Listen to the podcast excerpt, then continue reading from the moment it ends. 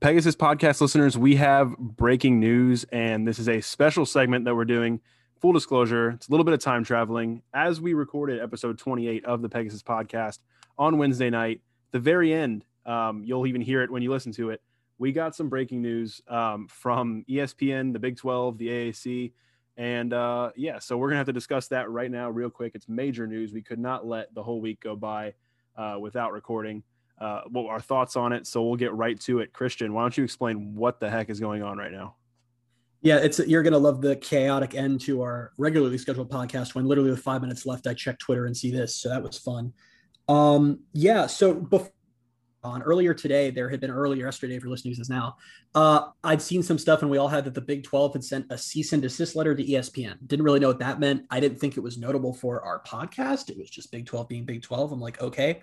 Then, as we're recording, it comes out that the cease and desist letter pertains to the fact that, and like you can't make this up, that ESPN and the AAC were conspiring to destroy the destroy the Big 12.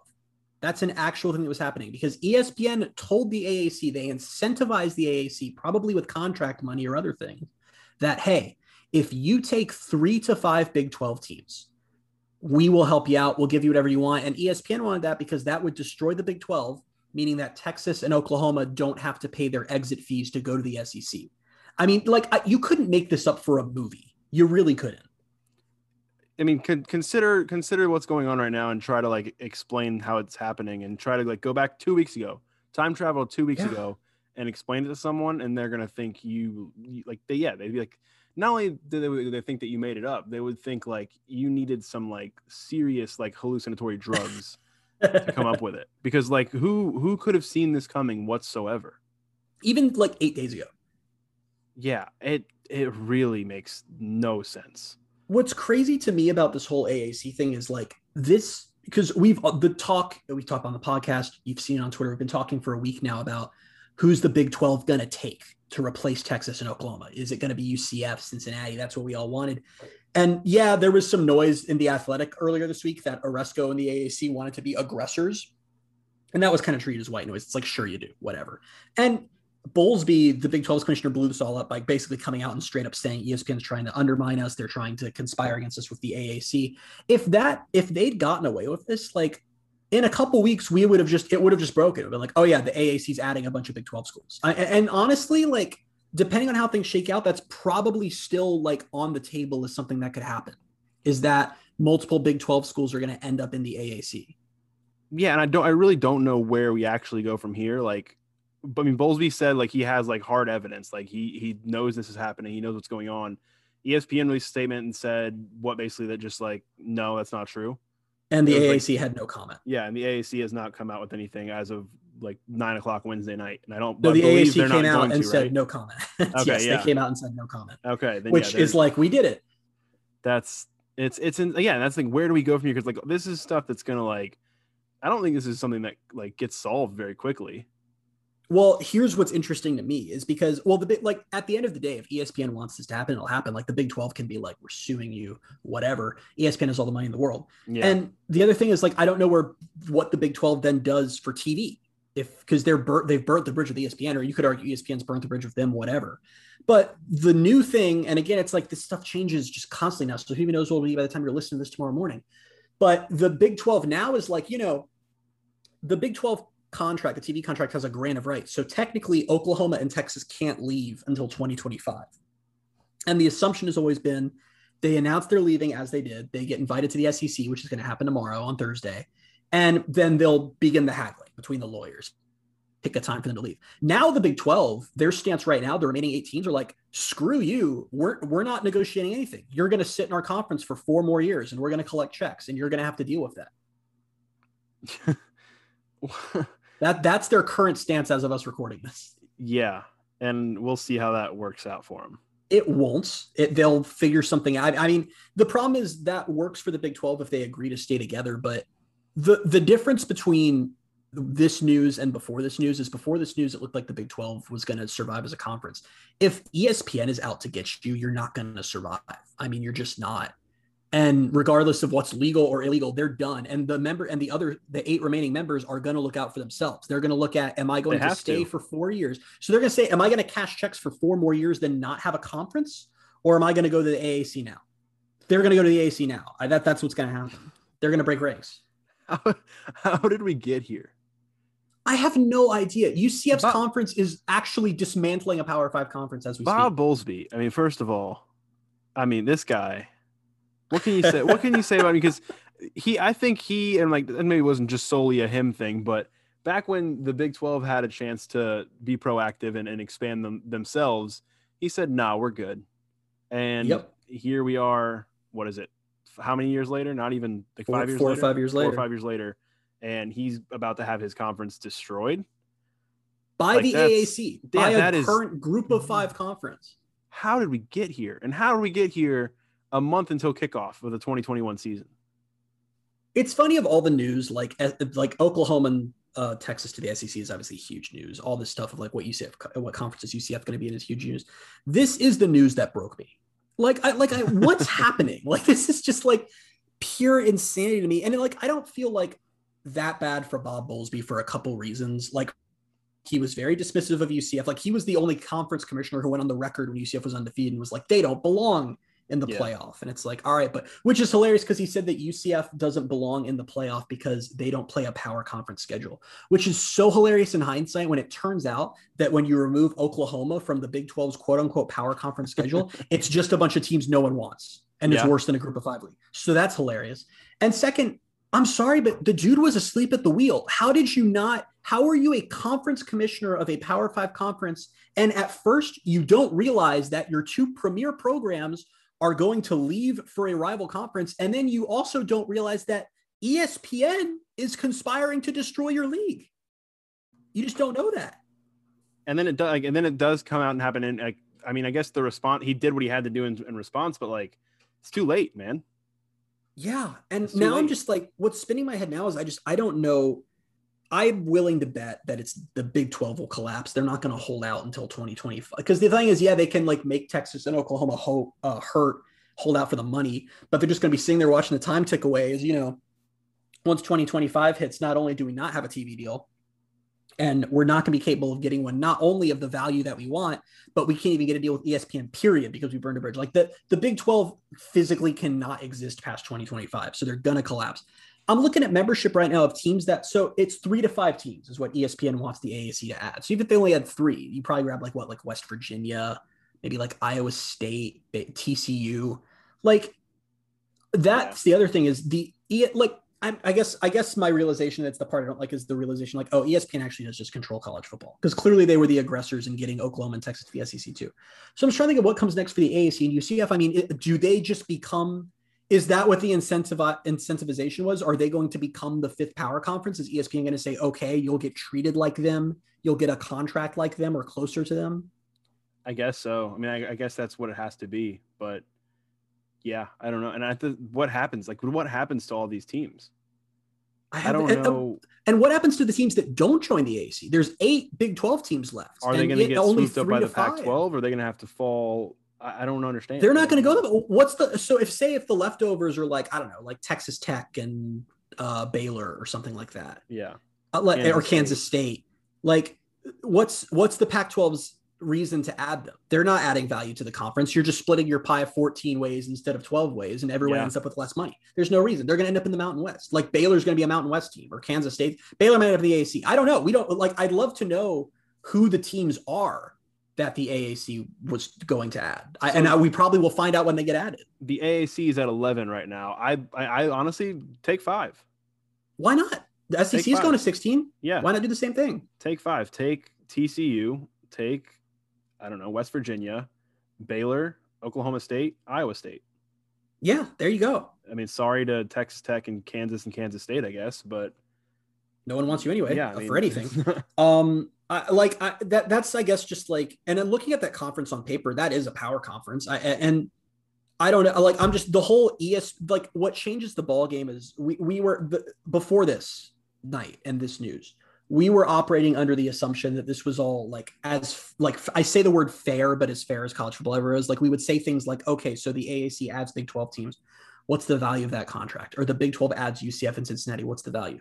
That's all thrown out the window by the idea that ESPN is pulling the strings and telling the AAC to do this, because that means that the contract will just be whatever ESPN says. And maybe ESPN's listening to the AAC, like, I mean, ESPN right now they pay 35 million a year for the Big 12. Mm-hmm. They don't want to pay that, but they pay seven million for the AAC. So they could have gone to the AAC and said, "We'll give you 20. We'll give you 20 million to do this." And for the AAC, they're like, "Hell yeah." I, I mean, I really, it's like I don't it, like market value doesn't matter anymore if ESPN is just playing chess with all of college football. Yeah, and that's the thing. I think when you said like it's the the realization that ESPN controls college football, like it's been that way. It's just I guess that the like the cle- the clarity that we've gotten now is that like no, like this is legit, like in your face. This is ESPN's thing. and I don't like that. Yeah, I mean, well, what can you do? I mean, I guess yeah, that's... and I know, and I know UCF fans are reveling on Twitter, and I get it. I like Bowlesby was critical of UCF. These are the like basically a whole group of the quote unquote big boys who were always like, like I get it when Alabama fans are like UCF doesn't belong. I never understood it from the Baylor and Kansas fans of the world, but it was, but you know, and now they're realizing like, oh, it turns out we're literally we are absolutely worthless as a brand if we're not standing on Texas and Oklahoma's shoulders. That's yeah. a rough realization for them, and I get why UCF fans are reveling in it. But at the same time, like I just, ES, this is just a straight up monopoly now. ESPN can just do whatever they want, and what's to stop them in the next wave of realignment 10 years from now from saying, you know what, hey, we're going to throw Ohio State and Clemson into the SEC as well. And maybe that's the only thing we air. Maybe that's the only thing we care about. Maybe we just have a super league, like what almost happened in soccer. I mean, they, they can do whatever they want now. Yeah. And it's, uh, that's the, that's the crazy part. Is I think we might actually get there eventually. It feels Unless, like it's coming. Yeah, and, and, like maybe it's a long time down the road, and I guess that's like the future's problem. That's future me problem. I have, I have to deal with it when that happens. But yeah, I mean, everything's changing, and we've got a season that we're trying to get to within like the next month. That's the other thing is this 2021 is like it's i feel like it's the equivalent i mean i'm excited for the season obviously you're going to hear that on our actual podcast after this um, but like it almost feels like a lame duck season in that it absolutely is for the big the entire Big 12 conference. But you've got a ton of teams now that don't know what league they're going to be in, in a couple years. And it's probably not for a while now with all this, but like there is a 12 team playoff coming, presumably. It's going to be in a different format. Now, like you can't really finalize a 12 team playoff when you don't even know how many conferences are going to exist when it starts. But I like this whole season is just kind of like it's going to be 50% the actual college football season and 50% trying to figure out what the hell this sport is going to look like going forward. But I think it's still, I mean, just because of that, it's still going to be extremely fun and extremely wild. It's going to be extra fun because this is peak college football. Can you imagine like the vitriol that is going to come the way of Oklahoma and Texas every time they take a Big 12 opposing field this year? It's going to be fun. Yeah, it's going to be. It's going to be insane. Like it, there's going to be so many targeting calls. It's just it's going to be like I like it's going to be crazy. And yeah, not, like but... I said, well, it will. It's happening. Like long term, I do think this it's not the players' I, fault. No, but the but they don't care. Like in Oklahoma, like I mean, I mean, they're just gonna. I mean, players always ride the wave of their fan bases. I mean, true, how do yeah. you how do you think all these players feel that you know could have gone? Like I'm sure many players in the Big 12 had AAC offers, and they made the right decision for themselves because they wanted to be in a power conference and now they're getting like the players are getting left out too. This isn't just an administration yeah. thing. And man, I don't know what happens in recruiting now for these Big 12 schools. there's so many things to dissect here. We're not going to go super long here because, like I said, we also have a whole podcast after this, um, which you guys should really listen to. It was a really good podcast for this. Yeah, I do. I do want to put that that disclaimer out there. You're going to see how long, like, uh, in the episode description, how long this episode is.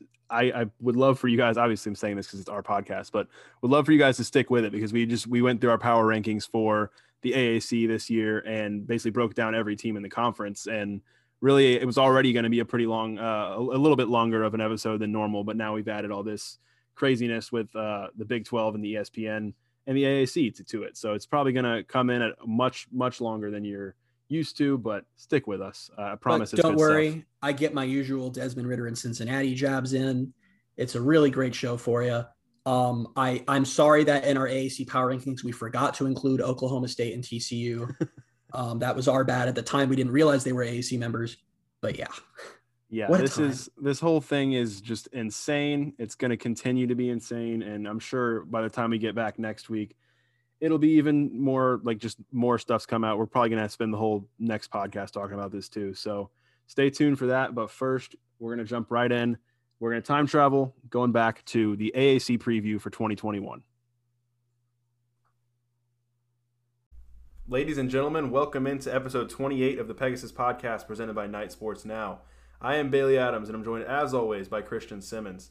You can find us on Twitter at BaileyJAdams22, at by CA Simmons, and throw us a follow at Knight Sports Now while you're there. Kickoff is five weeks away, and no no jersey, no headband for me this week, but I'm wearing a UCF shirt and a UCF hat, wearing my uh, state of Florida UCF state of Florida hat, and um, my Guy Harvey UCF shirt. Shout out to Grandma, little literal angel walking this earth. Love you. Um, for she got me this shirt. And when you yeah. said literal angel, I was like, is she still alive? Oh yeah, she's okay. a little angel walking this earth. Um, shout out grandma. But yeah, five weeks away. I just because I'm not wearing the jersey does not mean I'm not ready. Not I know. excited. I was actually disappointed. Like you have the hat, so that's good. Yeah. I'm wearing a UCF shirt too. I don't ever Look at that. dress for the podcast because it's a podcast, but I like the. Yeah, I mean, I, I don't know why. It's not like it's a video podcast or anything, but I'm always like, I always like to look the part, except you, for when I don't. You always do. Yeah, you look good usually. I, I don't. Th- I think you very rarely show up not wearing UCF gear, which this is good. This is true. It's just because, yeah, it's a lot of my wardrobe, honestly. But the voice you're hearing is Christian Simmons, and Christian has drawn the ire of Cincinnati fans even more than usual this week. So, how are you, and how are your Twitter mentions? You know what's funny is you said that right now, and I draw their ire so much. I had I like I'm like, what did I do this week? Like I didn't remember which week. Right. It was because so I don't know if you're I don't listening. even remember anymore. If you're I do. If you're listening to this podcast, you might have noticed that college football is falling apart. Um, Texas and Oklahoma are going to the SEC, and every team in the country is like, we don't know what conference we're gonna be in a few years. I love it. I love. I live for this stuff. It's great. Um, but Cincinnati, like the actual Cincinnati Twitter account was like, man, it's like they're applying for a job. They're like, this would be a really good time to tweet our resume, since conferences are adding teams, and they're and of all the stats they could have gone for, and Cincinnati has some good stats. They played in three New Year's Six bowl games in the last, I think, like 15 years. Pretty good. They went for we've been to 15 bowls this century. I mean, like that's like what is that? Like how many teams are like guess what? We've been 6 and 6 or better 15 times in the last 21 years. Like The only the only thing that like saved it a little bit was the NCAA tournament part for basketball, but again, basketball doesn't really Look, apply in this I'm situation. sure if you- if UCF like Cincinnati's basketball program is obviously awesome Yeah. and much better than UCF's, and if if UCF had a program like that, we'd probably be touting it too. But like like basketball doesn't matter in realignment. In the 2009 to 2012 stretch, Kansas like almost ended up in the Mountain West when the Big 12 almost fell apart. Then like basketball just doesn't matter. So that's cool. That's a great accomplishment. Means nothing for this. I just happen to point that out. And they're also their big thing was sustained success. So I happen to point out how UCF has had much more sustained success than Cincinnati.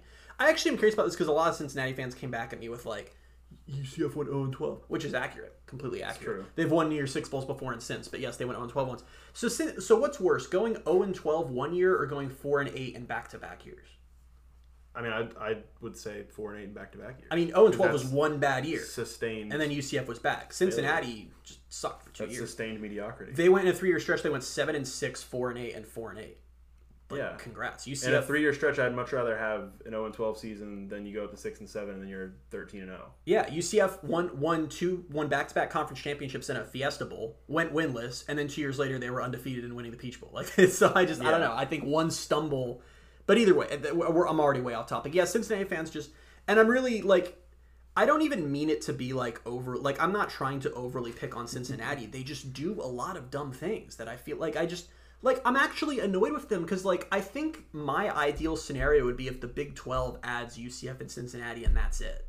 I really do. I'd like that. I think that'd be great. I think it'd be a fun conference. I think UCF and Cincinnati would very, very immediately be some of the best teams in that conference, maybe the best teams in that conference. So why can't Cincinnati like actually pitch themselves on things other than we go to bowl games? It's like congrats. So do seventy teams every year. And not that like bowl games. For, first of all, the fact they've been to bowl games doesn't really matter. And then when you look at their nothing at record in those bowl games, it's not a good record. I believe it was six and nine. I think something Yeah. like that. So it's like it's just a weird thing. And like you said, they have a lot of selling points.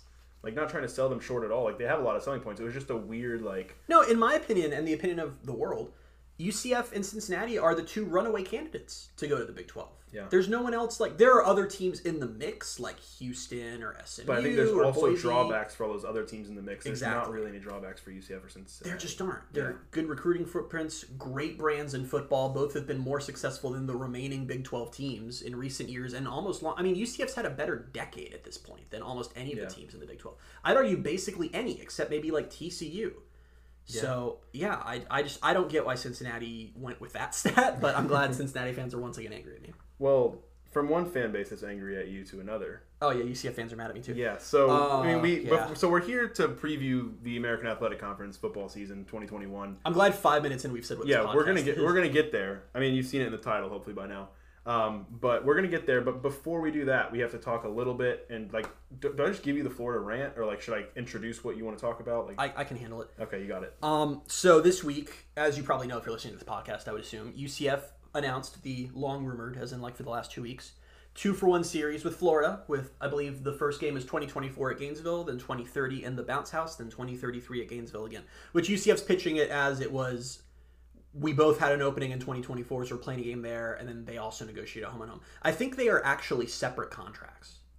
That makes sense because Yeah. the way the way they, I mean, the way UCF framed it, maybe they would frame it like this is the fact that they had an opening in 2024, right? 2024, yeah, 2024, and it was either play 11 games, play two FCS teams that year, or play Florida. Yes. And I mean that there's an obvious choice there. And then I know. they said as a, as a bonus, and FAMU in the same year. said they said there as a bonus basically that they were able to also get these other two games scheduled to make it a, a three games. Yeah, it was pretty much like UCF was like, "We're helping you out now because you need this game and we need this game. So in exchange, how about we get something going down the road?" And that's what they came up with. And I do want to say the announcement was just spectacular. Yeah, it was And, great. uh, Eric, So- Eric so DeSalvo, if you're listening to this, you're a genius and you deserve all the praise. Um, The memes were because, great. Yeah, they're just it's amazing. Um, so UCF fans, obviously, since this is such a great series, loved it. Just kidding. Most UCF fans went crazy. Like they're like, "Oh, the games are so like." I, I already did this rant a couple podcasts ago, so I'm not going to rehash the why. The whole the games are so far away. It's like Danny White brainwashed all of us, and me included, for a time, into thinking that that like, oh, we're we're just going to hold out for all these games. It's like, no, no, no. All of college football is in the middle of filling out their like mid 2030 slates, and we're stuck with like no games in half the years left this decade. Like we're so hopelessly behind. So you've got to get games however you can. The fact that they got a great series like this against a great team, and like Florida has no motivation to lose, but anyway, that's great. So I don't I don't know what to say to you if you're mad about how far the games are. That's just the way college football is. Like I don't I don't know what to say to you. The other big one that a lot of people were mad about is they're just still on the Danny White trip, where it's like we should never agree to two for one. And, and the big takeaway from a lot of fans was we're screwed now. We've shown we accept two for ones with Power Five teams. We're never going to get a home and home again. I, I, also, I even saw people like we're no different than USF now. Well, Bailey, guess what happened today? Guess what happened the very freaking next day? what happened? UCF scheduled a home and home with a Power 5 team. UCF scheduled a home and home with Maryland for 2025 and 2028 today.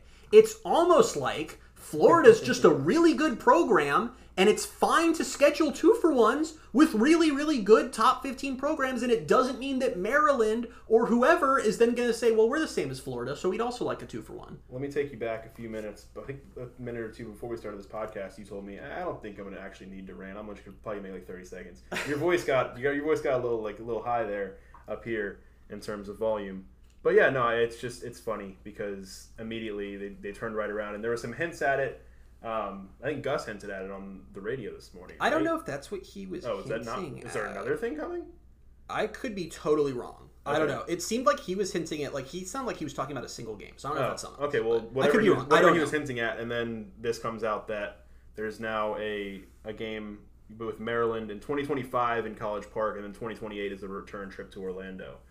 But yeah, I mean, and I saw people reacting to this too that were like, "Oh, like it's not that exciting, but like at least like it's, at least it's a game." But like, I mean, what? We're not in a position like not every series Which- that we schedule is going to be Florida. Well, that's the thing, and I'm not asking like I'm not saying, hey, UCF fans, like let's go, you know, throw a party tonight because we schedule Maryland. Like I'm not saying, that, Yeah. but it's also just like I don't know. I just we've had three series scheduled since Mohajir took over. Now it was the FAU series, which UCF fans trashed. It was the Florida series, which UCF fans trashed. Not the Maryland series, which UCF fans aren't trashing, but are at best apathetic towards. And I'm just kind of Yeah. like, those are the three types of series that are available to schedule. So I'm just kind of curious what. What I mean, like I said, the reaction wasn't that bad today, but to me, it was just more. Last night, so many UCF fans were on this. We're never getting a home on home again, and we'll look at that a home on home the very next day. It's like you see college, and that was part of what screwed Danny White so much. Is college football teams, for whatever they say publicly, they understand where they exist in the pecking order. Maryland doesn't think they're owed something more for UCF because UCF gave Florida a two for one. I mean, Yeah. it, it, teams understand that. Yeah, And I mean, at this point, it's uh, it's clear that Terry Mohajir and, and UCF understand where they're at, Yeah. and I don't think for the longest time Danny White wasn't willing to accept that, and I think even for a short time, I mean, for a time, I was like, yeah, I mean, I, I agree with you, but then it comes again when it comes down to it, you have to get games scheduled, And if you're, you're like you can't just continue to be like that. You can't you can't hold on that tightly to something if you're just not, not going to have any game scheduled. Well, the like, problem with that Danny many openings, White- like you've got to concede at some point. The problem with Danny White is he kind of basic. I don't know if lied is the right word, but we all really believed in what Danny White was pitching because we didn't think these like we we didn't think it mattered because oh teams won't schedule UCF in a two for one or a home like they just don't want to play UCF. Like Yeah.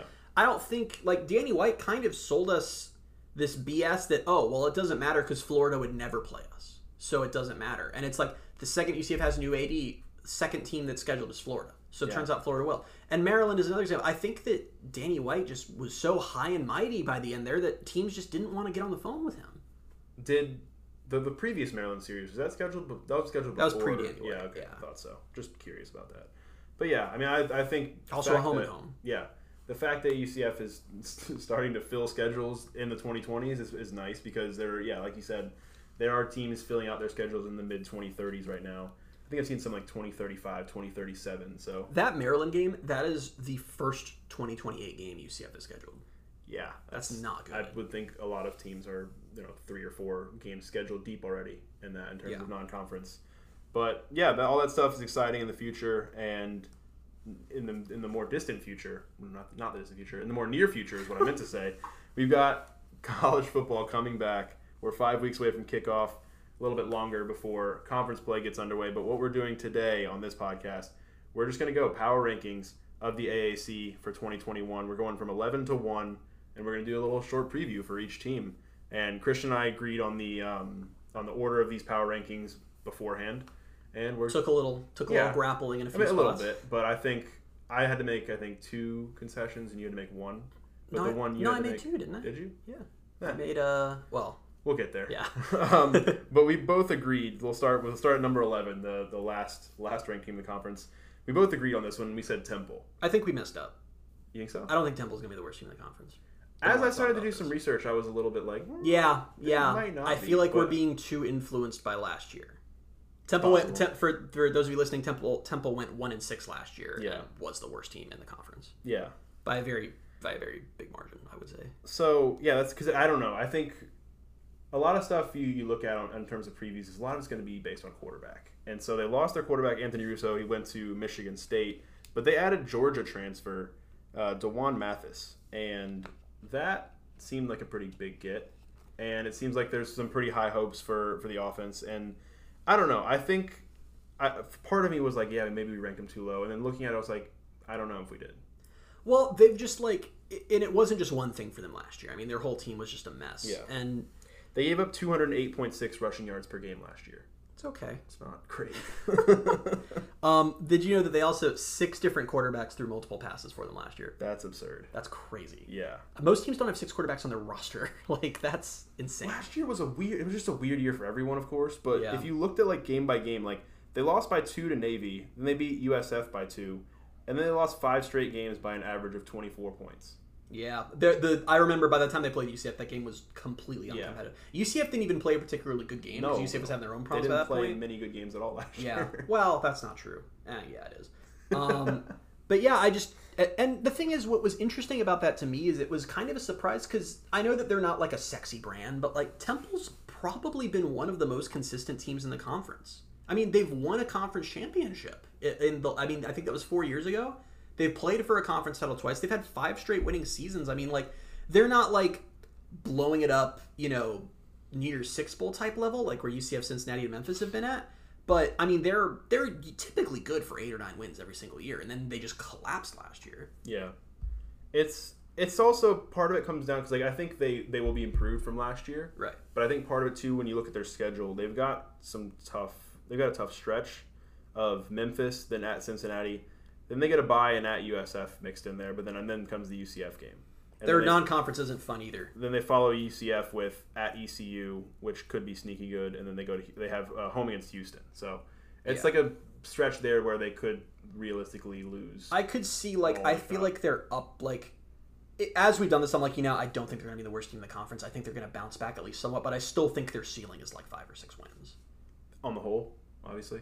The whole schedule. Yeah. Yeah. No, I'm not. I'm, what's the what's their non? I, for the record, I don't. I like the rest of the podcast. I don't like dealing in just conference schedules. I'm always gonna. Or I'm always gonna. Yeah, I mean that's good. That's good. Just total. for like when I was doing my research, I went through every team and was like writing Yeah. down their non-conference schedules, and I was like, I don't know if this really matters for like the matters, AAC yeah, it's part of standings, but like overall, This isn't this is an AAC preview, but I'm going to talk about the other teams they're playing because also Yeah. we care about that. We want the AAC to look good. When an AAC team's playing a Power Five team, I want to know about that. I want them Yeah. to win the game. Well, yeah, I mean, I think the quarterback seems to be an exciting part of what they're going to do in 2021. I mean, he's still young, he's still inexperienced, so it might be some growing pains. They could, I mean, they could be one of the worst teams in the conference still. Oh, they will be. But- I just don't think they'll be the worst. Okay, do you, do you who do you think is the number 10 team we have on here the worst to you, or is it? Yeah, I think so. Yeah. The Okay. more I've thought about it. We'll yeah. get to number 10 because originally I thought was like, okay, it's going to be this team, but then I, I was kind of like, Yeah. "Ah, maybe this team. I, I was going back and forth between them, but now I just feel like I'm being too influenced by last year's Temple. While team number ten, I just feel like on paper has way more issues for Team- this season. Team number 10 is we have USF, That's right. who went one and eight last I year. I wrote South Florida, but we So did I. I also wrote South Florida. I don't know why it said USF, but one and eight last year, zero and seven in the conference. Their one win, I think, was against the Citadel. That is correct. I believe, and it wasn't particularly like a convincing win. It was not. Um, and this year, like before we even get to the team itself, like their schedule is brutal. It's so bad. They open It's- or like so good, I guess. Yeah, I mean, it's bad for them. Yeah. They open at NC State, then they come home and play Florida, and then I think two weeks later, after they play FAMU, they have at BYU. And obviously, BYU lost Zach Wilson, but I still wouldn't expect USF Yeah. to go on the road to BYU. and but after BYU, they get a break when they travel to SMU. So their schedule sucks. Like they're yeah. yeah. Well, this that's the thing is so it they go at SMU, and then they get Tulsa, Temple at home, and then at ECU. But then their closing stretch stretch of the season is Houston and Cincinnati both at home, and then Tulane and UCF on the road. I think that they could be a significantly better team than last year and still be three and nine. Yeah, Like I, I just there it, it's. Uh, did you know they only averaged twenty three points per game last year? it doesn't really surprise me. It's not good. Well, given that they put up like forty nine on UCF or whatever it was, yeah. but But they so they have Yeah. two new quarterbacks this year. yes. So- which one do you think is going to get the job? I mean, considering was it Phil was it Phil Steele? I, I always forget which one did it, but it was Cade Fortin was the one Yeah, that he Cade put as his Fortin. fourth team fourth team quarterback uh, in the AAC. I finally learned about Cade Fortin after we've said for three podcasts we yeah, can't remember his can't name. remember his name. So UNC transfer, and they also got Miami transfer Jarren Williams. So I don't, yeah, I don't have any insight to that quarterback battle, but I think I was reading some stuff from this past couple weeks that Yeah. it looks like it'll be Cade Fortin. okay. I mean, I, would- I would expect Phil Steele to be in the know in terms of like if he's going to put a guy on his fourth team as his fourth team quarterback in the AAC.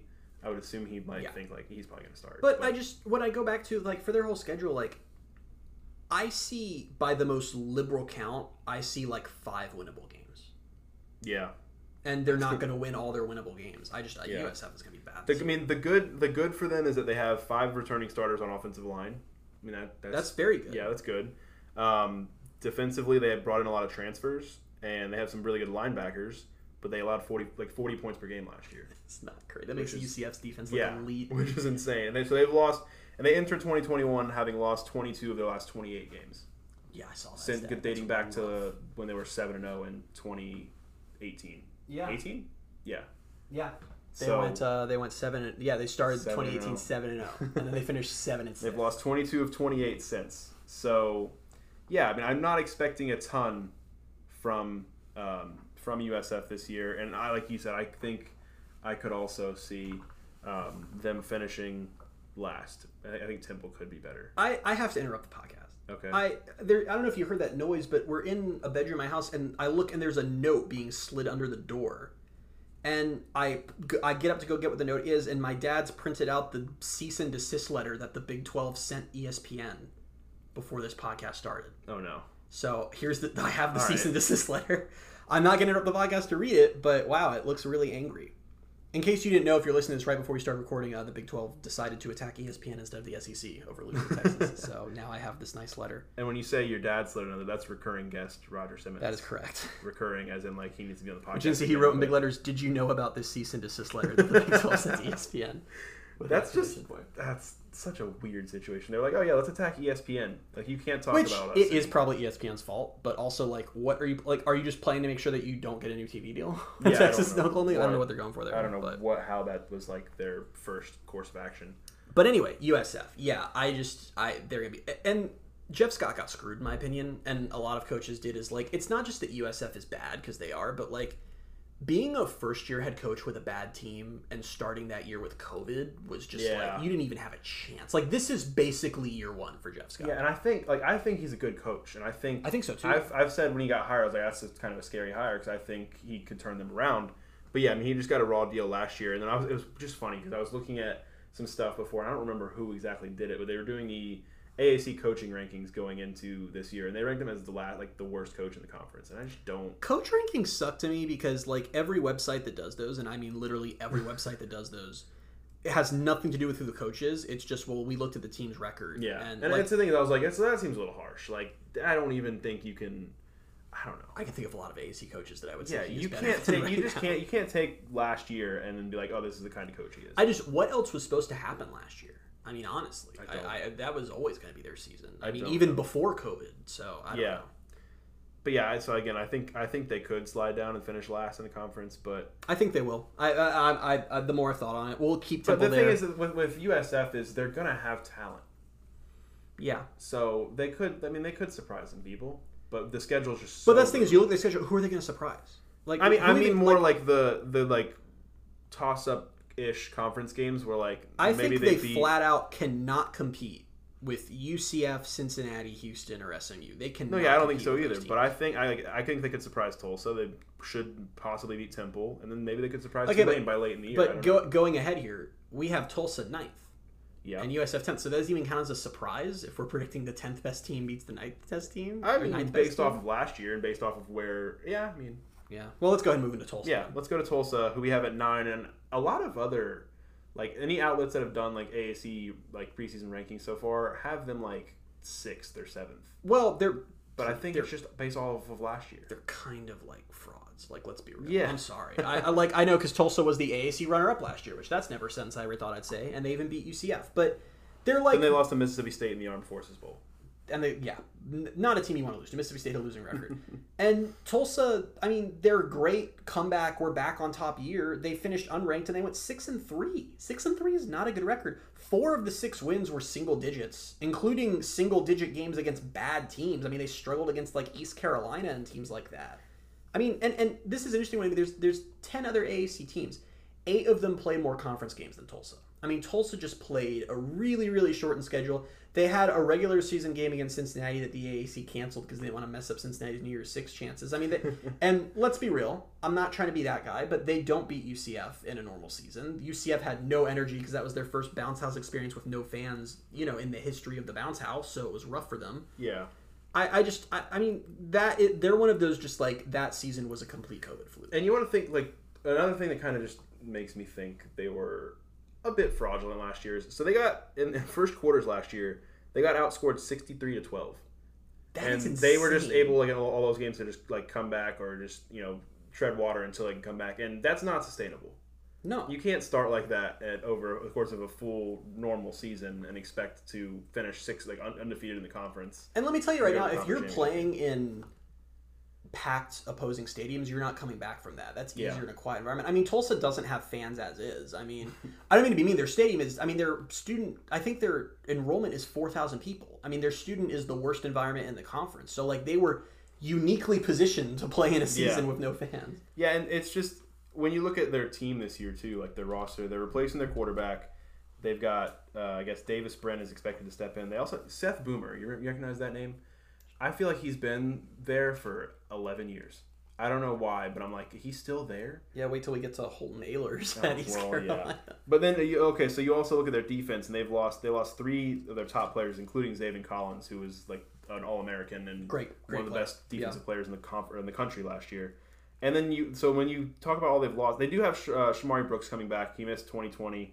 Um, I think he had a, a knee injury, and they have a pretty good offensive line. But you look at their schedule, and it's not going to do them any favors. Like their non-conference, they play at Oklahoma State and at Ohio State. in back-to-back weeks. Yeah, which that is you're losing both of those games. solid 0 2. And then you have Cincinnati, Tulane, and SMU on the road, and you still you also on at home. Your home games aren't that much better. You have Memphis and Houston, and also Navy, who can be tough. They also they're uh, they're out of conference home games. They've got an FCS and UC Davis, but they've also got Arkansas State. Arkansas State's not a pushover. Arkansas State Yeah. can beat them no problem.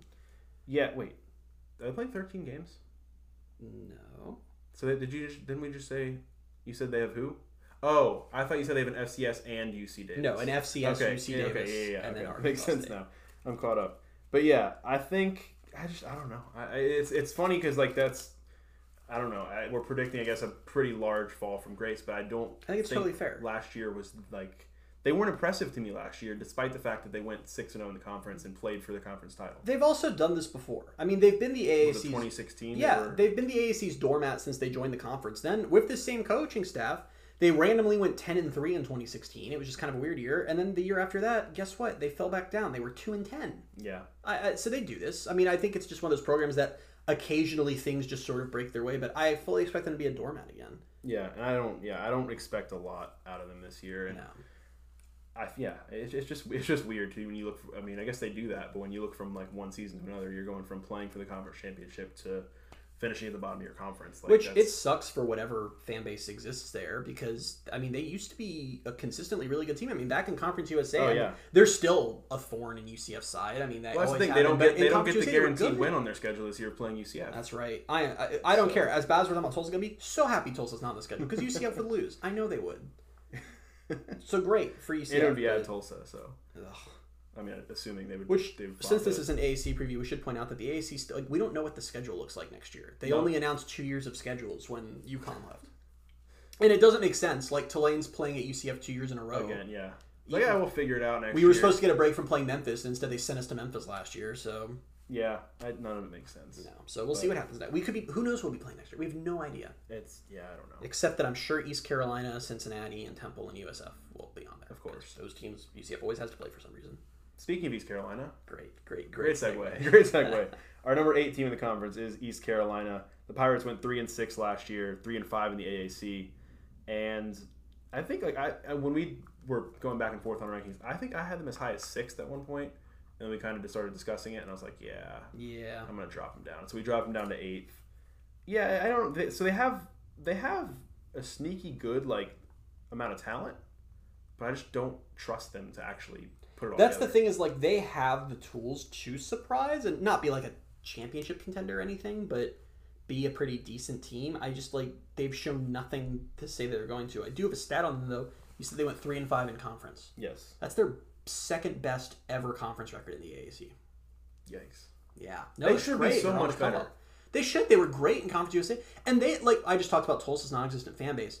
East Carolina has like a great, really big fan base, kind of comparable to UCF's. Yeah. Another similar stadium size, similar atmosphere, and not these days because they've just been bad. I mean, they've been like flat out awful for just years now. I mean, literally for years since they got they just couldn't adjust the AAC. So part of me kind of hopes they're better this year, but I I don't know. Well, they I- I- ended they ended 2020 with a 28 to three win over Temple, and then a 52 to 38 win over SMU. That SMU one's a little. I think SMU Was had a SMU lot of really- players out with okay. COVID for that. Well, game. still they finished with two wins in the season. Sure. They, eh, whatever they can carry from that, cool. But yeah, I mean they have like Holton Ahlers at quarterback. I mean I think there's obviously talent there. He's the guy. He's the kind of guy that's gonna put up like I would say he put up like Jameis Winston type numbers uh, for the Bucks. Like I think my example to you, when we were arguing about where to put them, is you were like, but they, but Ahlers is bad, and I was like, yeah, but he's like seven touchdowns, but also four picks. Yeah, bad. yeah. So like that's the thing is where he can end up with a, in a game with like 400 yards and five touchdown passes, but also turn the ball over three or four times. And I mean that's not every game, obviously, but I just don't know. He hasn't been consistent enough, and his team around him hasn't been consistent enough for them to do He anything could more. totally have a final stat line of like forty passing touchdowns and twenty picks. Like I could totally see that. yeah, and that's the thing too is like they have they have some talent on their offense, and they bring back 10 starters on defense. Not that their defense was very good last year, but you know they're bringing a lot of guys back. Here's the thing: we got to throw a caveat in here. This whole like, oh, they're bringing a lot of guys back. Everybody's bringing a lot of guys back. Yeah. I mean, the whole super senior rule. I mean, everyone's bringing a lot of guys back. So I just don't think that means anything, to be honest. And also, like, I don't get what that like when you were really bad and have been bad for the last five years. I don't know why you bringing back the guys that you were bad with is a good thing. Yeah, I, I think it's just a general rule, or a gen, not a rule, but a general thought is that like, oh, there's a year of experience, like hopefully that with that with that experience, like that they gained from last year. Sure, but it's not it'll be like better, East but- Carolina's been perpetually losing eighty percent of their roster every year. They're just Yeah. not good. They just don't have good players. Yeah. Uh, We talked about a couple podcasts ago. They're like they have like ten commits for this coming cycle, and nine of them don't even have a star. Like, why are you doing that? They're another team too that their schedule's not an easy one.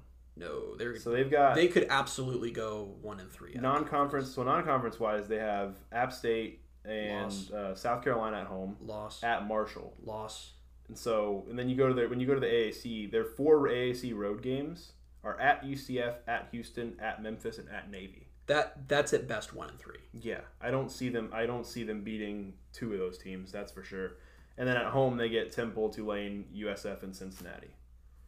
So that's not.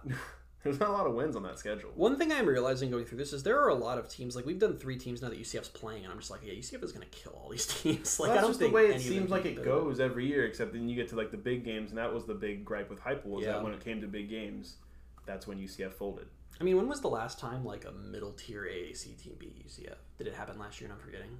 I mean, I was gonna say Tulsa last year. Well, they were the AAC runner up. Yeah, I mean, yeah. Um, I don't know oh, I'm an idiot.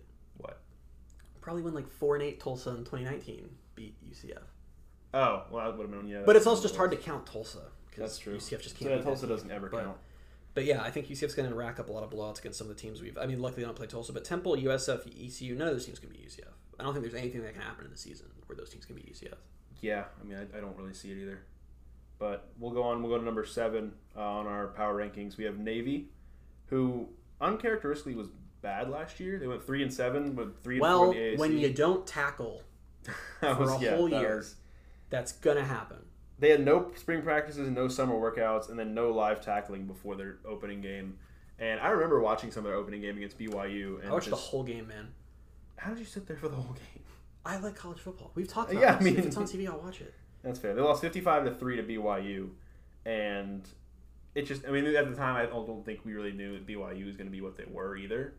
But still, like you could just tell, like the fact that they and I think their coaching staff has like admitted since like that probably wasn't a good idea. Like you, you He admitted it that night on the Yeah. field. He was literally like, "Yeah." So it turns out not practicing is going to make it hard to And win. that, for the record, I think Ken Niumatalolo is a really good coach. I Oh, he's think a great I think he might He's be the best great coach in the conference. And you know what? In the grand scheme of the world, I don't think we didn't practice because we didn't want our players to get COVID. Is like the worst reason to not practice. Right. Like I understand. It was weird too because they had like just such an up and down year. So they lost 55 to 3 to BYU, and they came back in the next game and beat Tulane on the road 27-24. That one pissed me off because Then I thought that was lose Tulane's year. Then they lose 40 to 7 at Air Force. And they come back and beat Temple by 2, beat ECU by 4. And then they drop games pretty badly to Houston, SMU. And they lose 10 to 7 to Memphis and 19 to 6 to Tulsa. But I mean, part of it is like when you're an option team. That's Yeah. kind of that's just kind of that's the that's thing. kind So of life. another thing Niumatalolo said, and I think this was in the uh, the athletic like state of the program on Navy, was that last year they just didn't have the pieces that they needed to run the way they wanted to run, Right. and so he, I think he likened it to like being a basketball team that's like all about like attacking in the paint and not having your big men all of them go down, so you just start shooting threes and you can't Yeah. shoot threes. So I guess that's basically what they did. I think there was a game in there.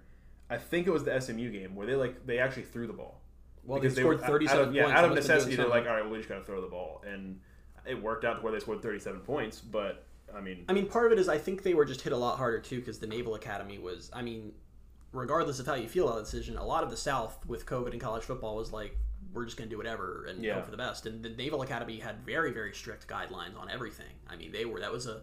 I think that was a much tougher season for those guys than for a lot of other guys. So like, I just.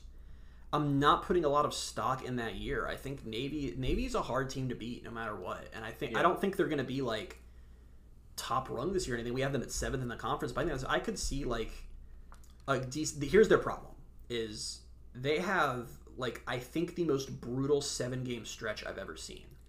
is it the one that starts with Houston? Yes, Yeah, they go at Houston, UCF, SMU, at Memphis, Cincinnati, Tulsa, at Notre Dame. They could realistically go 0 and 7 in that stretch. but I think they could just as easily split like those games.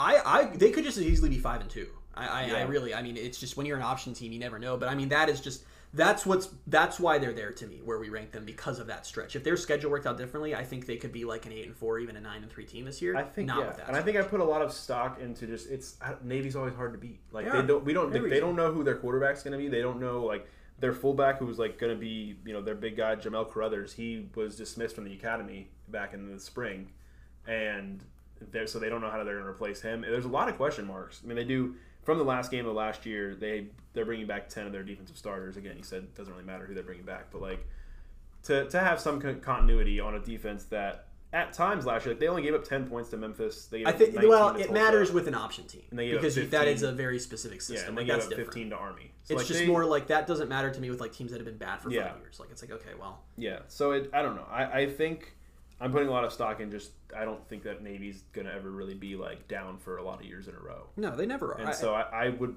I could see them finishing fourth or fifth in the conference yeah, I could too. but I don't like the- that UCF has to play them. with the unknown. And that, that's the thing too is UCF having to play at Navy to open conference play. It's pretty tough. I don't put any stock in like the whole opening conference play thing. I think it's just another game. But Well, yeah, I mean, it's just I don't know. It's I, I don't think UCF's going to lose. I Like, I don't mean, I'd either. be really surprised. don't But I either. also think like it's gonna be a tougher game than a lot of people probably. Expect. it'll be a game that like UCF will win like like 28-17 and the whole fan base will like implode or something. the whole, the whole fan base is gonna implode every week anyway. Um, I think that's the point. I don't to. think they can find a way to over the Bethune Cookman game. No, they can. Are you kidding me? Yeah, we'll see. If we don't We'll see. score enough points, like if it's not sixty-five to seven, then and if it's like Well, if it's thirty-eight to no, zero, because I'm trying to think back. Because in 2018, it was 38 to nothing against, against SC State. State, I don't remember. complaining oh, about oh, really? Milton's performance and because Milton didn't play well. He threw three picks. But yeah, they were more complaining about that. We didn't score enough points on. SC No, I'm gonna State, contest that. I don't remember people being that angry about that. I, I don't know for some because it was it was obviously it was after 2017 when they went undefeated and they're like, well, if you're gonna have like a team like SC State on the schedule, you're gonna have to like get the style points from this game and But why? It's an FC. It doesn't mean anything. Because that's the way people. I don't like. That's the thing is like I I don't care what happens in an FCS game. Like I just I Just the score. Yeah, Just Bam- don't. Bam Moore like, that's the thing. That's the yeah, thing that, that comes to mind is Bam Moore. But But that's, the thing because people always like like you always see like something stupid every year. Like I think it was like Miami a couple years ago. They beat an FCS team like seventy seven to nothing or something, and like they got moved up in the polls over that. People are like whoa, and then it's like oh they lost their next three. Like it's like I Yeah. like you can do whatever you want to an FCS team. So who cares if you score twenty points or seventy points? It just doesn't matter. It's just, a get out it's a game. filler game. Get out of the game healthy. Yeah. That's all. That's all I care about, honestly. Until we get there, I'm gonna be like, oh, no, I wanted to see like the third and fourth straight. No. I'll be- I, I want to see like. I'll be throwing a fit when it's the second. I'm like, where's Mikey Keene? Like I can I know I'm gonna do it, but you know. Yeah, but as far as like, yeah, it's just you can't put a lot of stock in that. You know, for people like us, that's cool because, like, you know, pe- like, and if you're listening to this podcast, I'm sure you're like us, and that's cool. You want to see like the future, and you want to see some young guys. Like, for a casual college football fan, what is the appeal in an FCS game? Even if you're a fan of that team, There's just not. there's just not right. No. There's just no reason to watch that game. No. All right, we'll go ahead and, move on to number six. We've got Memphis, who went eight and three last year, five and three in the AAC. Finally got a win over UCF. Um, it was weird there. Their losses, they lost three a three point loss at SMU. They lost by 39 at Cincinnati, and lost by 14 at Tulane. Uh, they won the Montgomery Bowl over FAU, and they're replacing their quarterback with either Grant Gunnell from the he transferred from Arizona or former LSU recruit Peter Parrish. So I mean, two options there that seem like they could be good, but you don't really know what you're getting to replace a guy like Brady White who could throw the ball all over the place. And been there for 12 years. yeah, Um, I felt bad putting Memphis this low because they're like a consistent top three team, but like they just lost too much. They're also like, while UCF and SMU have been like re like building up their teams through the transfer portal, like Memphis is getting Hmm. yeah. They, they lost their number two receiver to USC. They lost their starting left tackle to TCU. So I mean, it's just Let me tell you right now, that is not a reputation you want to Yeah. earn as the Group of Five school that Power Five teams look at to add players. That and to be to be fair, they've, they've added something. They added the, the Arizona transfer quarterback. They added uh, former Auburn recruit uh, Asa Martin at running back. So I mean, they've added some guys, but yeah, to Yeah, have, the Power Five teams aren't coming in and taking starting not guys, good players. like, They're taking your best guys. To have starting guys, a number two receiver, and your starting left tackle, that's that's a tough loss. And then, I mean, their, their schedule's not. I wouldn't say their schedule's like brutal. but It's not. It's manageable. Yeah, They're So just. start I with- just don't know how talented they are. They start with at Temple and at Tulsa, which should be both wins, and they go home against Navy on a Thursday, and then the following Friday they play at UCF, and they follow that with SMU and ECU at home, then at Houston, and then Tulane. So. I, I don't know. I just I don't know how talented they're going to be this year. They're they're having to reload a lot, and They're out of conference isn't horrible either. yeah, it was pretty. It's pretty uh, much a breeze, isn't it? Uh, well, it's not. They got an SEC too. They got Mississippi State at home, and I, I don't know if they're talented enough to win that right now. But I think they'll beat Nicholls. Arkansas You State. think they'll beat Nicholls? I don't know why I said it like that. Okay. Yes, they will beat Nicholls. Alright. I think the, I think I was I think I was thinking Arkansas State. I think they'll beat Arkansas State. They will Yeah. beat UTSA. So like they could honestly like go like eight and four, Yeah, which that- you I know. think. which I think probably for where they're at, their fans would be fine with that. Yeah, and then next year they'd expect probably a lot more because they'll have a more. Yeah. But on, but honestly, when the schedule came out, I was, and I've said it a lot of times this podcast, having to play UCF has to play Cincinnati and Memphis in a six day span, and I'm like, wow, they're screwed. Yeah. More thought on it, I'm like, I don't know how tough that Memphis game's going to be. It's not going to be fun. And it's Yeah. going to suck coming off the Cincinnati game, and I think UCF could lose that game. But I also like it when the schedule came out in like February. That was that felt like a way more daunting. so Stretch since the than game's first, now. right? Yeah. So I don't. The way I'm looking at it, and this is probably just way too simplistic, but I'm thinking, okay, so if they lose the Cincinnati game, I think they would they'll be hungry and they'll, they'll rebound and beat Memphis. And if they beat Cincinnati, I don't think it's a letdown the next week. I think it's like, all right, we're on a roll right now. We're gonna beat Memphis. So Memphis is screwed no matter what. That's, what, that's how I feel, but I don't know if that's completely super just- important part of this. Look good, play good. We now know Memphis is the space game. This is Officially. UCF doesn't lose space games. They never have. this is true. They've also never played a good team in a space game, but it doesn't matter. So Yeah. 2018 Temple is probably the closest they would have come there. I think that team was eight and five. yeah. So, So yeah. but then again, I think we're predicting Memphis to be about eight and five. yeah, so- so it's about it's about the same level, I think. But yeah, and I think that's again like this is Memphis that you know they could fit very very well finish third or fourth in the conference. We have them at sixth, but I think Nah, I don't, they can't finish third. you think so. Nah. We'll see. Yeah, we will. Uh, number five, we got Tulane, who went six Yeah, and six last do. year. Six and six, three and five in the AAC. They lost three. Three of their six losses were by one possession. They were That's- close. that's- they were close That's last year. crazy. That's like some hype. They were close last year, but then when you're looking at their schedule, they play Oklahoma and at Ole Miss in non-conference, Two wins. which is yeah, okay. Um, okay, can we just actually like take a moment to to like reflect on the fact that they are hosting Oklahoma to open the season? in their on-campus 30,000 seat stadium. Oklahoma. How did that happen? I have no idea. They're not going to win, but like that's hilarious. Like Oklahoma's going to play in a 30,000 seat. That's awesome. Yeah, no, I'm, I'm gonna love it, and I'm gonna watch probably the whole game. But Oh, I can't wait. yeah, it's gonna be great. 11 a.m. kick. Excited. They've got also in a five week stretch in conference play. They play Houston at SMU, Cincinnati, and at UCF. They have a bye game, a bye week mixed. That's in, a three in one stretch, no problem. But is that? No, I I'm just mean- kidding. I, I, I like. I, I'm all, I'm very high on Tulane, and I also think they're going to go eight and four or seven and five. You know Like, what's weird? And I mean, I know this is probably going to be a chance for you to just trash FPI, but ESPN's FPI gives them the second, um, the second highest chances to win the AAC. I don't care. FPI means nothing. But that's isn't that like that It doesn't seems- matter. Know, when you look at FPI's formula, it literally means nothing. they have a 19 percent chance to win the AAC. no, they don't, because Supposed- FPI doesn't mean anything.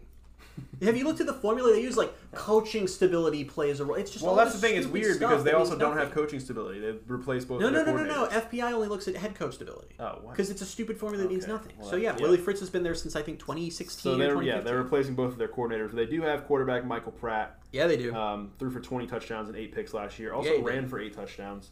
Christian loves him. I'm a big Michael um, Pratt fan. Yeah, big big Michael Pratt. Second guy. or third best quarterback in the AAC. They've got Tyjae Spears coming back from a torn ACL, and Cam Carroll, who stepped in from last year, uh, ran for 741 yards and 12 touchdowns. So they've got the talent on offense. They've got two two strong receivers that I think an experienced offensive line. So I mean, offensively, I think they're going to be pretty good.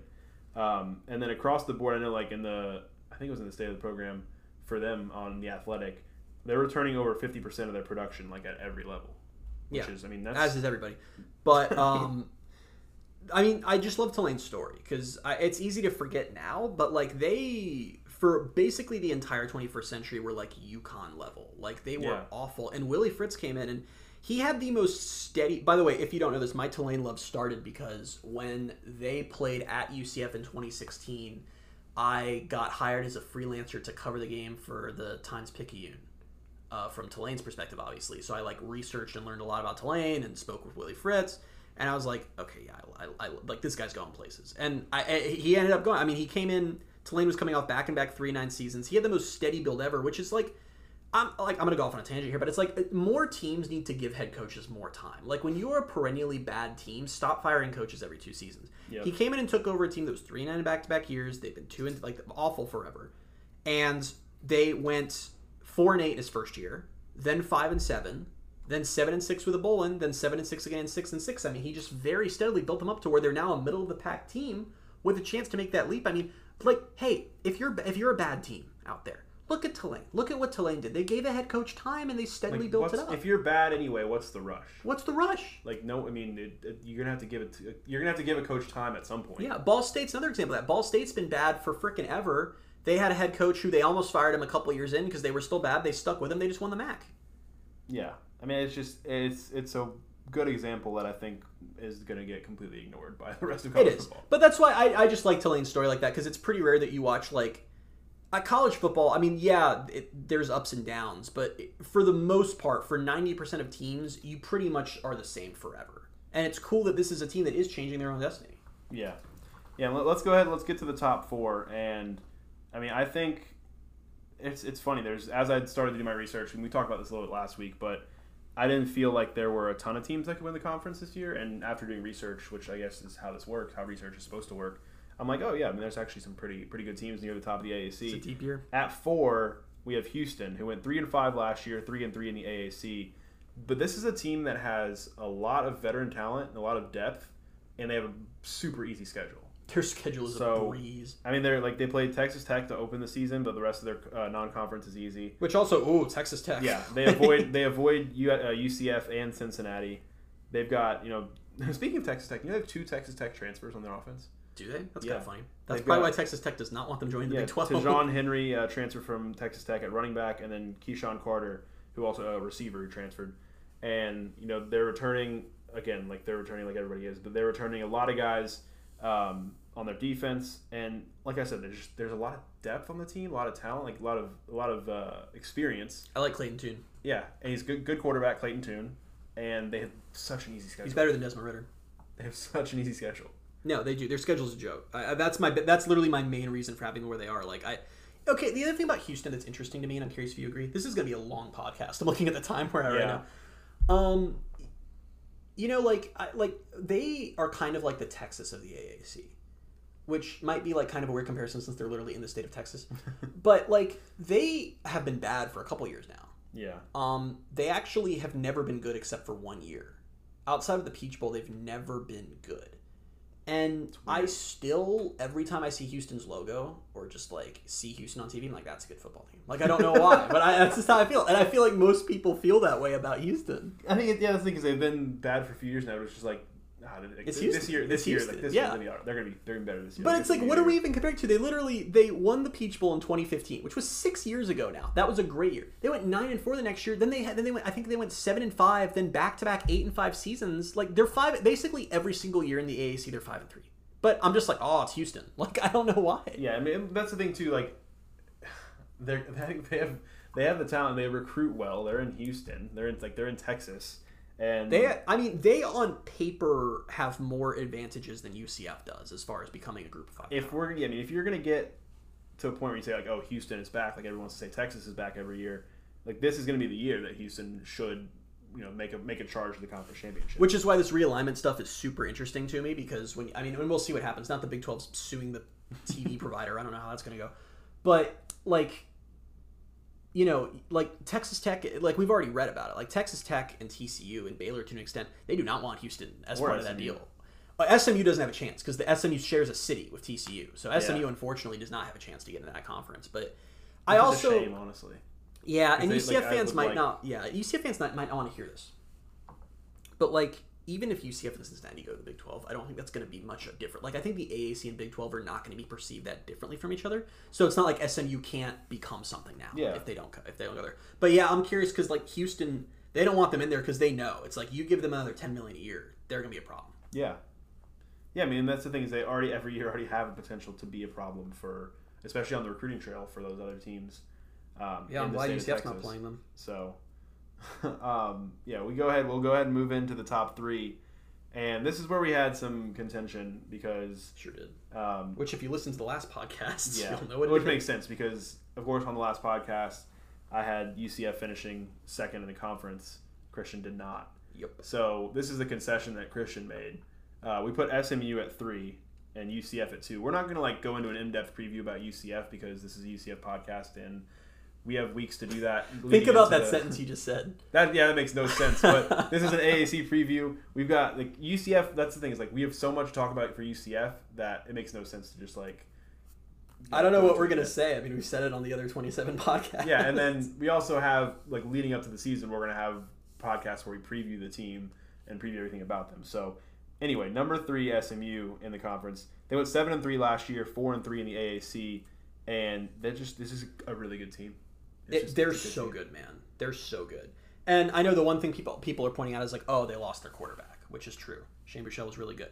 They've got a few different options at quarterback. One of which I didn't realize this. Do you know they have a four-star quarterback that they recruited? Is it Preston Stone? Yeah, Yeah. I didn't know that. They also have a transfer from Oklahoma. Tanner Mordecai. you know, Oklahoma quarterbacks are just Heisman like. Yeah, they're gonna be freaking good. That offense is gonna be deadly. They bring back all their. I mean, they, they're they're gonna be good, man. They're, they're gonna Also, their running back's name is Ulysses Bentley the fourth. So that he's that's a thousand yards just for the name. Yeah, and then you no, go it from is. there. I mean, It is, and then he's like that's the thing is he's not even like their only like option in the backfield. They've got a deep backfield. All five starting offensive linemen are back. They've got a lot of talent at wide receiver. Their offense is gonna be very very good, and their defense needs to improve this year. But they have new defensive coordinator and Jim Leavitt, former Yeah, USF that's coach. right. Former former USF coach Jim Leavitt is in as their defensive coordinator. They've got a good front seven. They've got talent at linebacker, and they have starters coming back in the secondary. And they also added uh, cornerback from Florida, Jar- uh, Jahari Rogers, who is supposed to be, you know, a, a big deal for them. So it's like they've got talent at every position at every level of the offense and defense. they might end up as the best team in the conference. They all said and might, but they also have a decently tough schedule. eh, they're fine. They can win all those games. They, They can can- win. they Every, they can. can win every game on their schedule. They're one of I think literally three teams in the conference that I can say they have a chance to win every game they play. You know how you mentioned the thing about Houston and how you like see them, oh, that's a good team. Yeah. This is gonna make no sense, and this isn't Okay. based off of like anything. But I look at Louisiana Tech and I'm like, oh, like that could be a, a decent. That could be pretty. It's your LSU bias showing. I don't know how, like how though. I don't know. It's not. Hey, they did beat Miami a couple. That's what I'm saying. Like, it's, I don't know. I just I'm always like, oh, like Louisiana Tech, that'll be a tough game for SMU. Like, it probably won't, I don't think it will. but it could be. And they play at TCU and non-conference, and then in, in the conference in consecutive weeks they play at Houston, at Memphis, at home against UCF, and then at Cincinnati. So That's here was my reasoning. stretch. Here was my reasoning for having predicting a conference championship game of Cincinnati and SMU. Yes. Is I'm just looking at I, I think that there is UCF, Cincinnati, and SMU, and then the rest of the AAC this year. I think there's other teams that can rise up because I think there's a lot of teams that, but I think those three, as of now, I'd, separate group, I'd group in Houston just because of Okay. the depth and That's the fact they don't have a, a hard schedule at all. So Cincinnati gets to play UCF at home. SMU gets to play UCF at home. So I think UCF just ends up as the odd man out between those three because of that. They have to go on the road for both those games. Whereas Yeah. since E, eh, whereas SMU gets to host UCF and so does Cincinnati, and Cincinnati gets to host SMU. So I just going by, and I, I know it never works out exactly that way, but that was just my reasoning as far as UCF kind of drew the short end of the stick as far as far as scheduling for those two teams. Hear me out though. Hear me out. UCF SMU conference championship game. Honestly, I could totally see it. I, I, I think in some ways it's more likely than a UCF Cincinnati conference championship game. I wonder what like Cincinnati is. God, I don't mean to like attack them as much as I Well, do. we're gonna really get to them don't. because we have them as number one in the conference. So Okay, do you want to just jump okay. in now? Because uh, SMU is good. Okay, They're gonna yeah, be very good. They in. could be the best team in the conference. Yeah. So Okay, UCF. we- Go listen to their 27 podcast. We explain and they're the and the and the ensuing podcast in the next. Few Air is here. Dillon Gabriel's the best quarterback in the conference. The defense should be much improved. They brought in lots of transfers. Blah blah blah blah blah. Go next charge on. Okay. It's like we Uh, just don't care about UCF. like, Well, I really like. I don't know. Like, should we have a whole conversation about a team that we talk about every Well, week? Well, no, I especially mean- we're go- like I'm on the schedule leading up to the Boise State game. We have one week where we're previewing the offense and one week. Yeah, I think we'll be okay. So Yeah, I we'll think be we'll, fine. we'll cover. We'll get. There. Okay, so Cincinnati. They like, and I don't mean to attack Cincinnati as much as I do. I just Yes, genuinely feel this way. No, I mean to attack Desmond Ridder as much as I do. Cincinnati, it's different. You know what I wrote in my notes? What? Mickey Mouse fraudulent 2020. Oh my god. But then I went in to say actually they were actually really good. they were a very good team. Yeah, They're probably gonna be very good this year. But like, Houston was very good in 2016, yeah. coming off of a Peach Bowl, and Houston lost and unraveled. They're talking about the playoff for Cincinnati. well, UCF talks about the playoff when they went No, undefeated. I just- Oh wait, Cincinnati didn't go undefeated. Exactly. I, just- I don't know. That's the thing. It's not just like Cincinnati talking about the playoff. It's no, like, they're in it. It's like the the wider media is saying like, oh, like that's they've, they've got a case. I know UCF lost Scott Frost, but UCF what started the season after they went 13 and 0, 21st. They returned their quarterback. They were they returned everybody 21st. Cincinnati's going to be in the top 10 to start the year. That's it's stupid. It's fine. UCF will handle that. But I actually don't know if they will. UCF gonna could totally lose that game. But I do think I am curious because that Indi- at Indiana and at Notre Dame in back to back games. I know there's a bye in there. They're not going to win both of those. If they drop both those games, they are going to crumble. You don't go through a whole offseason talking like I am the we're going to bust the playoff, we're one of the best teams in the country. You don't then start 2 and 2 and come back.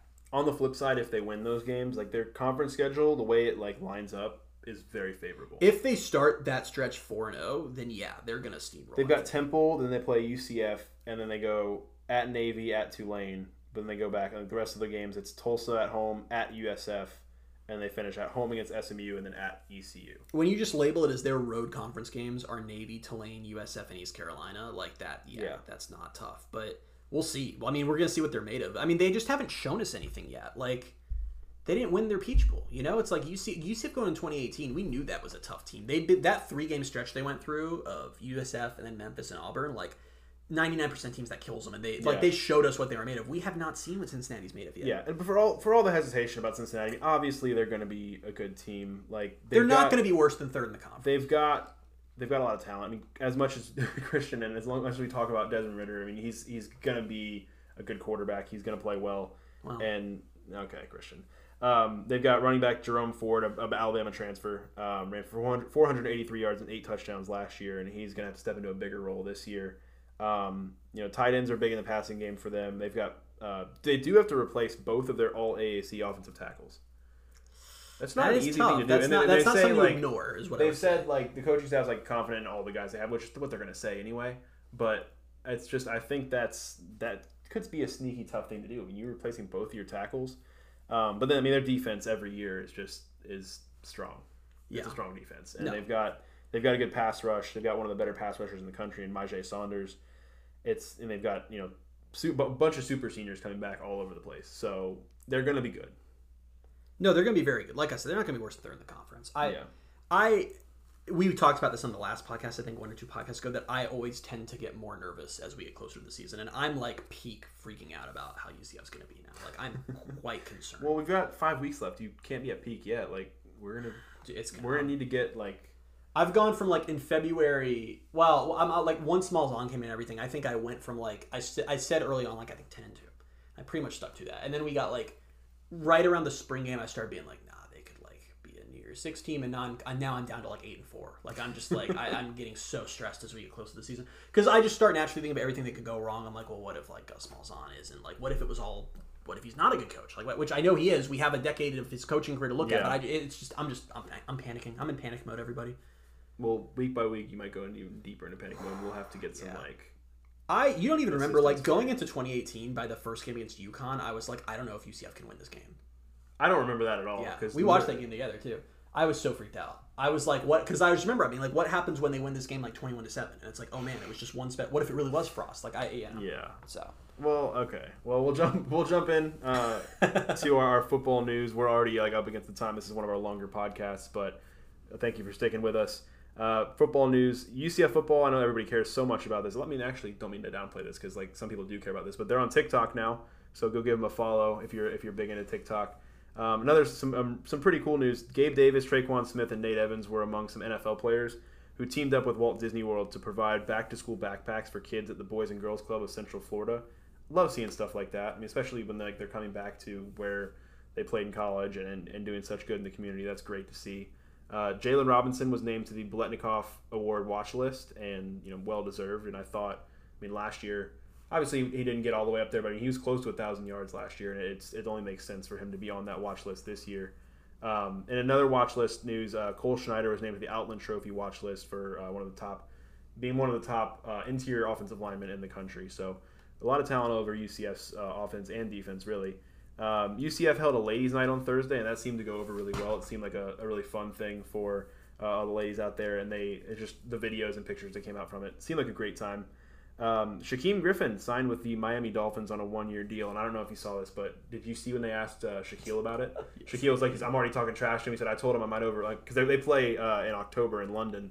He was like, "I might even go over to him and push him over during pregame." Like that's just funny to hear because they've been on the same team for just forever. Uh, so kind of weird to have them on separate teams now, but also kind of fun at the same time. Uh, game day themes and UCF fans wear was announced for the 2021 season. Boise State game will be a blackout. Uh, UCF fans obviously wear black. Bethune Cookman, they want everyone to wear anthracite. Don't know how well that's going to go over. About as well Um, as it goes every year. ECU is a fans' choice game. Memphis is the space game, as Christian mentioned earlier. Tulane, they everyone everyone yeah, everyone to wear white. That's the homecoming game. UConn is military appreciation, and then the USF game is senior night, and it's a blackout.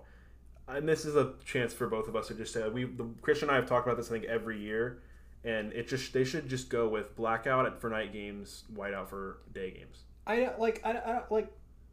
uh, Do you own anthracite clothes? I Is have, like, a- anthracite a color you can buy. I have a UCF soccer shirt that they gave away like back in 2016, I think it was. That's like dark gray that I guess you could pass off as anthracite, but it's no unless you go buy an anthracite jersey or an anthracite like they sell stuff. Obviously, maybe that's like the goal. Go buy anthracite merchandise, guess, but just like but no one wants to. Like, just do Yeah. black and white. and just do do white for day games, black for night games. It would be a, a cool thing. I also to used to like it because I was like, ooh, when they release it, I can get hints as to what uniform combos there were. Until like SC State was an anthracite game and they wore the black Nighthead jerseys. So I'm Yeah. like, okay, this just means nothing to me. Yeah.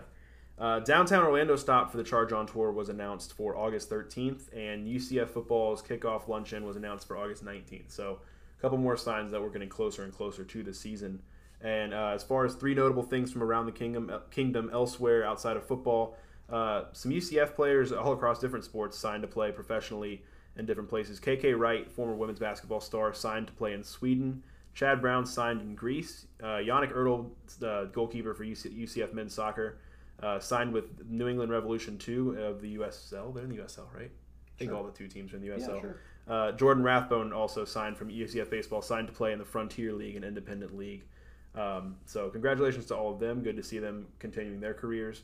Men's golf uh, alum Ricardo Gouveia won the Italian Challenge over the weekend. He posted a 16 under 268. And uh, finally, in terms of baseball news, uh, alum Dylan Moore was at the center of the MLB World on Monday night.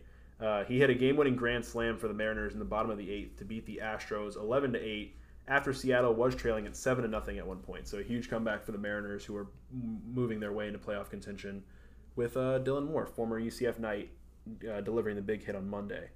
And with that, we'll jump in real quick to the Drip U quiz sessions, uh, entering week nine at 11 and six. I And- so Twitter's been exploding while we're on this. Oh no, for Um, why? The ESPN Big 12 thing. Oh, ESPN, this is from Dennis Dodd of CBS.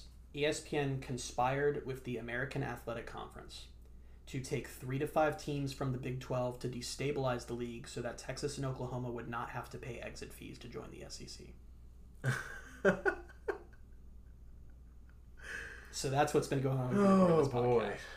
well, so okay, we're gonna wrap this up so I can go get on Twitter and figure out what's That's a going on. But uh, yeah, you're not on the hook for Drippy this week. okay, Uh, cool. So I'm, I'm glad because I don't.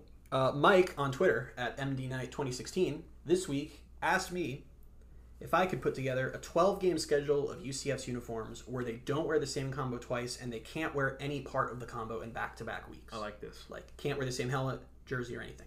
So I did it. It was pretty easy. You were there when I did it. It took Yeah. me like 10 minutes. I like it. Um, all right, so here's my, and, and this is obviously exactly what will happen because, you know.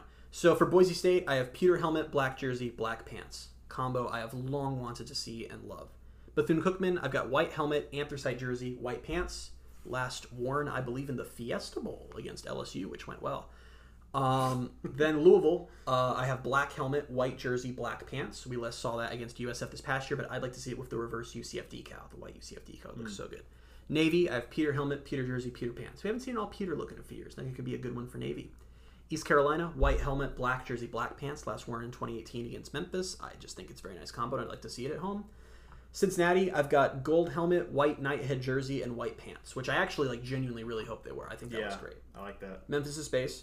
Uh, Temple, I've got white helmet, white knight head jersey, and gold pants. I just kind of came up with that one, and I really want to see it. I think the gold pants and the gold numbers obviously match, and Yeah. if you have the chrome gold decal, that could look cool. Tulane, gold helmet, anthracite jersey, anthracite pants. That's right, Tulane's a big game gold game now. They won against Georgia Tech this past year. SMU's are white out, white helmet, white jersey, white pants. Then for UConn, I've got a new combo: Peter helmet, anthracite jersey, Peter pants. Don't know if it looked good, but I'm kind of interested to see it. I don't know. Yeah. yeah. Is there I- enough to difference there? I'm not sure. don't I wanna like see it. but I'd see it. Um, and then USF is our blackout. So there you go. I like it. I did that at an Orlando City game. Well done. Thanks. All right. Well done. We're gonna go figure out what the hell's going on with college football. Yeah, now. that's oh, I don't even know where to begin with that, but good thing we don't talk about it yet. Um, until next week, you can find us on Twitter at Bailey J Adams 22, at by CA Simmons, and at Knight Sports Now. We'll be back next week with episode 29. I'm sure college football will continue to fall apart as we're waiting for episode 29. But we want to thank you guys so much for listening, and we'll talk to you next week. Bye, everybody.